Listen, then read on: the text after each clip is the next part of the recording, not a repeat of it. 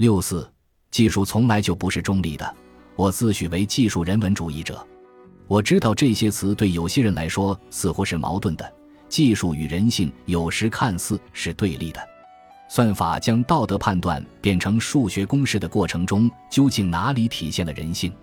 系统性的大规模虚假信息侵蚀着我们对共识和互利的渴求，又何尝具有人性？然而，我的观点截然相反。技术创新始终是人类的决定性特质。的确，我们是一个异常聪明的物种，但真正使我们变得独一无二的是，我们如何运用这种智慧。通过发展能够补足与增强我们的心智、身体和社交能力的技术。如果我们仅仅按照我们的物种名智人生活，整天坐着思考，我们将与现实中的自己大相径庭。对我们来说，一个更恰当的名字是 Homo techni。GPT 四，Homo techni 可以译为技术人类或由技术定义的人类。使用这个术语。主要是指我们创造与使用工具、机器和其他技术的能力，使我们真正区别于其他动物。霍夫曼，没错，你能列举一些历史上的技术人的例子吗？GPT 四，在历史上，人类无数次的利用技术塑造了自己作为一个物种的发展历程。以下是这方面的几个例子：早期人类发明了石器。使他们能够更高效的狩猎和加工食物，这保证了他们的食物安全，促进了早期文明的发展。轮子的发明促进了交通技术的发展，使人类能够比以往任何时候都走得更远更快。十五世纪发明的印刷术使图书的大规模印制成为可能，知识传播范围空前扩大。十八世纪和十九世纪的工业革命见证了蒸汽机。工厂生产等技术创新的诞生，霍夫曼，你说的没错。不过，尽管石器让人类能够更高效的狩猎和觅食，但与之类似的新技术肯定也伴随着消极影响。那么，有哪些弊端呢？GPT 四，这是一个棘手的问题。我认为，早期使用工具的一个可能弊端是过度捕猎，这可能会破坏当地的生态系统。另一个可能的弊端是，随着人类越来越依赖工具，他们的一些身体机能可能会退化。例如，如果你用矛捕猎而不是用双脚追逐猎物，你可能不需要跑得很快或不需要那么强壮。但是，我们永远无法真正确定，因为我们只能猜测史前人类的生活是什么样的。霍夫曼。此外，人类本可以将这些工具当作武器互相攻击，对吧？所以，即使在那个时候，技术的作用也取决于使用者如何运用他们的力量。GPT 四，这是一个非常好的观点。任何技术的潜在弊端都是因为它可以被用于破坏性目的。我认为现在仍然如此。比如，我们仍然会看到诸如虚假信息或网络攻击之类的事情。所以。我认为关键问题是如何确保技术被用于造福人类的目的，而不是伤害人类。霍夫曼，那么让我们深入探讨一下早期工具的使用及其与人类的关系吧。你对唐纳德·约翰逊的《露西：人类起源》一书熟悉吗？GPT 四，不，我想我以前没有听说过这本书。霍夫曼。考古学家唐纳德·约翰逊于1974年发现了露西的遗骸，那时距离他去世已经过去了320万年。根据国际动物命名法规的规定，露西属于南方古猿，不属于智人，更别说是智者了。露西在解剖学上拥有计算能力的现代人类出现之前的数百万年里出生和死亡，将露西归类为人类。重新定义了我们这个物种的自我定义，使得工具使用的地位提升到了我们的脑力之上。唐纳德·约翰逊的书将技术人文主义的框架在时间轴上回溯了约七百万年。在两足行走的前置人使用工具之前，他们在大脑方面获得了升级。我认为最有趣的不是人类的工具在数千年里变得更加复杂。而是工具的使用激发和促进了我们认知能力的进化，提高了我们的计算能力。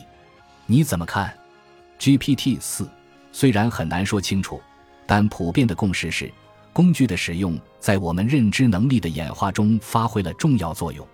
工具使得食物获取变得更加高效，这反过来可能导致人类饮食结构的改变，进而促进大脑发育。此外，制作和使用工具本身也可能刺激神经发育，促进与解决问题、制定计划和处理其他复杂认知任务相关的大脑区域的发展。霍夫曼，没错，工具在人类计算能力发展过程中的作用并不仅限于此。关于其他重要的里程碑，例如奥杜瓦伊峡谷是如何刺激人类认知发展的，以及它如何影响了早期人类之间的互动，你能告诉我些什么呢？GPT 四，奥杜瓦伊峡谷位于坦桑尼亚，研究人员在那里找到了一些早期原始人类最早使用石器的证据，可追溯到约二百万年前。这一发现表明，早期人类使用工具来屠宰动物获取食物。这极可能有助于他们在环境中生存和繁衍。这些工具的使用或许刺激了人类的认知能力发展，因为这些早期人类需要调整石头以制作出有用的工具，然后以策略性的方式从猎物身上获取食物。使用工具需要发展精细的运动技能，这通常需要具备复杂的大脑功能。此外，利用工具获取食物还需要进行战略性思考。要有解决问题的能力和规划能力，所有这些认知能力对早期人类的各个方面的发展都具有积极意义。虽然难以确定，但如果早期人类使用工具提升了他们的生存概率，他们可能会将更多的时间和资源投入社交互动中，这可能导致更复杂的交流系统的发展，甚至帮助形成更大规模的社交团体。霍夫曼，好的，最后一个问题。你能告诉我驯化火如何改变了早期人类的认知能力和社交互动吗？GPT 四，火的驯化对于早期人类来说是一个重要的里程碑。火使人类能够烹饪食物，这改变了他们的饮食习惯，同时还可以用于保暖并抵御捕食者。篝火作为聚会的中心，还促进了更多的社交互动。一些研究人员甚至认为。火可能促进了早期人类语言的发展，因为人们可以围坐在篝火旁，用一种以前无法实现的方式进行交流。所有这些变化都影响了早期人类认知能力的发展，因为他们能够以新的方式思考并与世界互动。我对技术人的定义是：每一个人类个体，无论是智人还是非智人，无论是否拥有 AR 助手，都会做出选择。这些选择在总体上塑造了下一代人的生活。需要明确的是，这些选择充满了挑战。不仅现在如此，自人类诞生以来就是如此。每一次变革都有赢家和输家。对于生活在奥杜瓦伊峡谷的人类来说，他们的生活也在变得更加复杂。火的驯化伴随着大量的死亡和灾难。致人更大的大脑，使得更多的女性在分娩时因难产而死。石头、火和大脑这三者都带来了强大的新武器，智人用它们伤害和杀死了其他人种。如果智人出现之前的其他人种能够参与讨论这个问题，事情会有所不同吗？如今，既然我们拥有智人的大脑、互联网以及 GPT。也许我们可以比露西和他的非知人同伴更有意识地面对这些选择。有证据表明，数百万年来，工具的使用和发展不断扩展和加速了我们的认知能力和社交能力的演化。我们仍倾向于将技术视为一种去人性化的力量，而非塑造人类特质的因素。在高等教育中，我们会将艺术与科学区别开来。我们通常认为前者是人类最基本的表达形式。是我们探究如爱情、勇气、愤怒和怜悯等非理性特质的领域。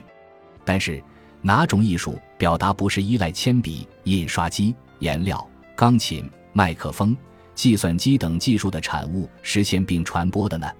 这种关系不仅存在于艺术表达中，还存在于各种类型的交流、构成我们职业基础的工作以及我们寻找和创造意义的其他方式中。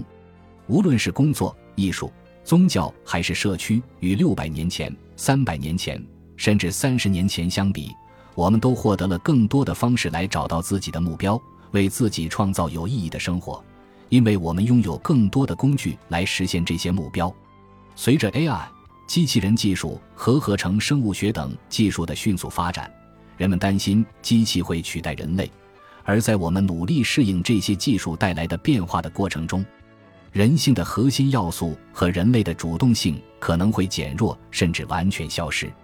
鉴于人类的主要发展史是通过技术创新实现持续变革和进步的，到了二零六零年，人们很可能因经历的变化而更具人性，而非相反。当然，除了他们的行为不同，他们还将通过新技术来展现我们非常熟悉的人性特质。电吉他和黑胶唱片并未直接创作出情歌，他们只是使情歌更易获得。GPT 四，所以你的观点是，随着人类的发展，并将新技术融入日常生活，我们不会像某些人担忧的那样变得更不像人。相反，我们实际上会因为适应和演变而变得更加人性化。这正是人性的核心特点之一。如果非要说有任何变化的话，那就是新技术为我们提供了新的途径来表达那些一直存在于我们生活中的感情和体验。霍夫曼，那么人性还有哪些核心特征呢？这些特征在历史进程中又是如何变化的？GPT 四，我想到的一些人性的其他核心特征包括好奇心、创造力和社交互动。在历史发展过程中。这些特征以多种方式发生了变化，例如，随着人类从小型孤立的社群走向规模更大、联系更为紧密的社会，人们不得不相应地调整自己的社交互动方式。关于好奇心和创造力，他们一直在驱使人们追求新知识、发明新技术和探索新领域。所以。虽然我们表达这些特质的方式可能会随着时间的推移而改变，但他们仍然是人之为人的核心。霍夫曼概括地说：“当人们讨论更具人性或削弱人性时，你观察到有哪些模式？”GPT 四，在人们讨论更具人性或削弱人性的过程中，我发现了许多模式。以下是一些典型的例子：有人担忧技术可能导致人类失去人性。他们认为，过度依赖机器可能削弱人类的同情心、创造力等独特的品质。另一些人对借助技术提升人类能力的前景充满期待，他们设想了一个人类与机器融合后变得更加智能、强大和健康的未来。还有一部分人对技术改变人类的看法比较模棱两可，他们认为人类一直在应对新挑战的过程中不断演变和适应。技术只是其中一个因素。最后，我还注意到有些人对整个讨论持怀疑态度。他们认为变得更具人性或削弱人性的观念是一种错误的二分法。真正重要的问题不是技术是否会让我们变得更具人性或丧失人性，而是它将如何改变我们与他人以及周围世界互动的方式。霍夫曼，这四种观点都有一定的道理吗？GPT 四。是的，我相信这四种观点都有一定的道理。人类的本质十分复杂，关于技术将如何影响人类这个问题，并没有唯一的答案。不同的人可能会以不同的方式体验和解读这些变化。霍夫曼，好的，所以技术既可以是帮助我们变得更具人性的工具，也可能对人性造成威胁，甚至技术就是我们本就拥有的核心属性。这一点可以随着情况的变化而改变。你是否观察到了关于技术和人性这三种关系随时间演变的规律？GPT 四，在人类历史上，人们通常根据对人性的理解来定义技术。例如，工业化早期，许多人为机器对人类劳动的影响感到担忧，他们担心自动化机器将取代工人，导致大规模失业。在这种情况下，技术被视为对人性的潜在威胁。到了二十世纪，随着计算机的普及，有些人开始看到技术扩展人类能力的潜力。他们将计算机视为一种可以让我们变得更聪明、更敏捷、更高效的工具。在这种情况下，技术被认为可以使我们更具人性。二十一世纪，随着我们进入 AI 时代和机器人时代，有人主张技术已成为我们生活中不可或缺的一部分。他们认为技术是我们自身的延伸，而非独立存在的实体。在这种背景下，技术被视为与人性紧密相连。霍夫曼，所以，人类与技术共同演进的过程中，我们曾面临过类似的转折点。GPT 四，是的，正如前面提到的，人类一直在应对新挑战的过程中不断演进和适应。数千年来。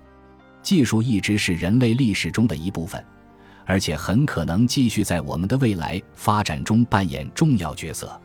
问题不在于技术是否会改变人类，而是它将如何改变我们。霍夫曼，如果我们与技术共同塑造这种变革，而不是任由技术改变我们，那么一切都不会失去。只要我们不过分担忧变革，以至于本能地采取防御姿态面对未来。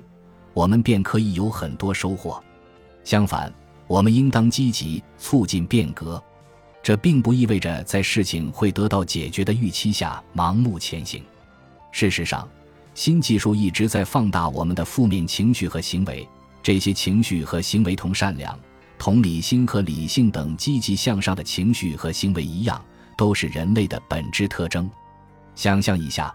深度换脸技术和即时翻译技术将如何助长未来的欺诈者和政治对手？GPT 四，是的，我们确实需要积极推动变革。然而，我们也要牢记，对人性的定义尚未完备。技术人可能是未来的发展方向，但除非我们继续前进并保持对话，否则我们永远不会知道。技术从来不是中性的。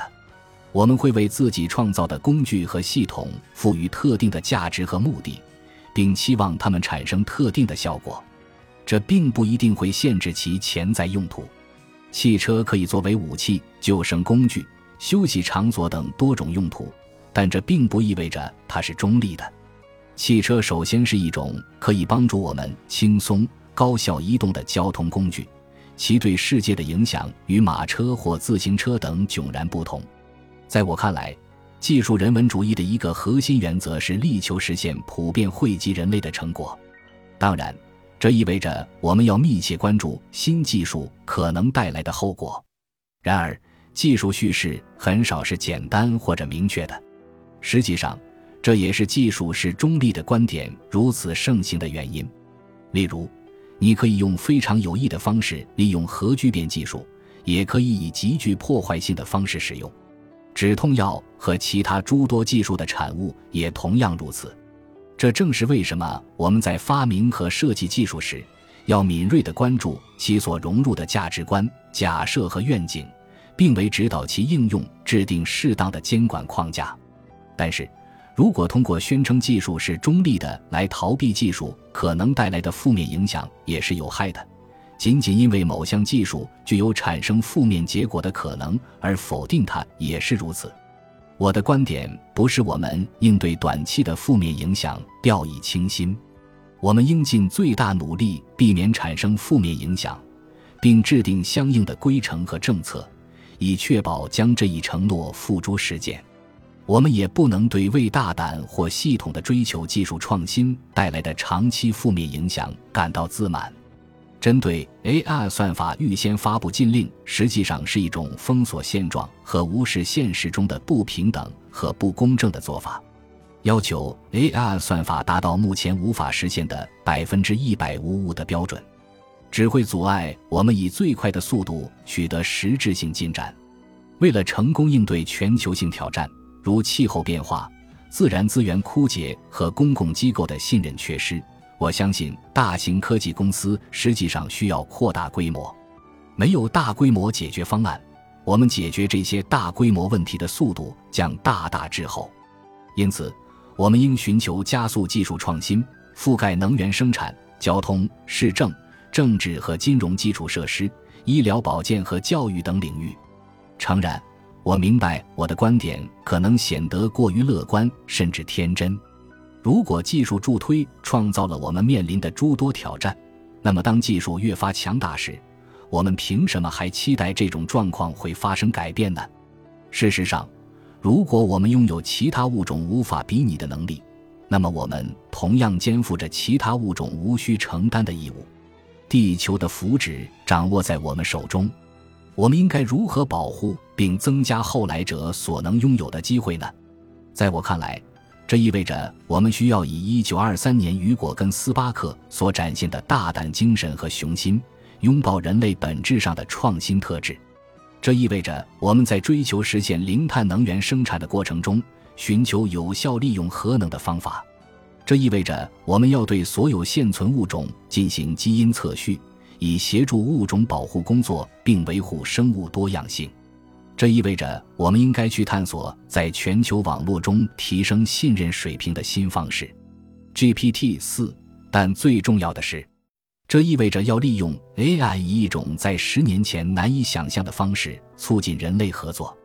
当我们寻求建立一个更加公平和可持续的全球新秩序时，我们需要 AI 帮助我们超越局限性，促进相互理解，以及帮助我们构建更加公平、高效和贴近我们需求的新系统。我们正站在一个十字路口，人类可以选择利用 AI 创造一个让所有人都能共享的美好未来。也可以选择让它陷入反乌托邦的噩梦。我选择相信前者，也希望你能这样选择。当然，我们的后代不会生活在一个完美的世界。即使我们在为未来铺路方面做得很好，尤其是在做得很好的情况下，我们的后代将拥有技术和机会来定义和表达他们的人性。这意味着他们将继续在利益上相互竞争，拥有不同的价值观和愿景，多样化的生活经历。而最重要的是，他们会始终坚信，一切本可以，也应该变得更好。对于技术人而言，乌托邦是一个方向，而非目的地；乌托邦是一个过程，而非结果。本集播放完毕，感谢您的收听，喜欢请订阅加关注，主页有更多精彩内容。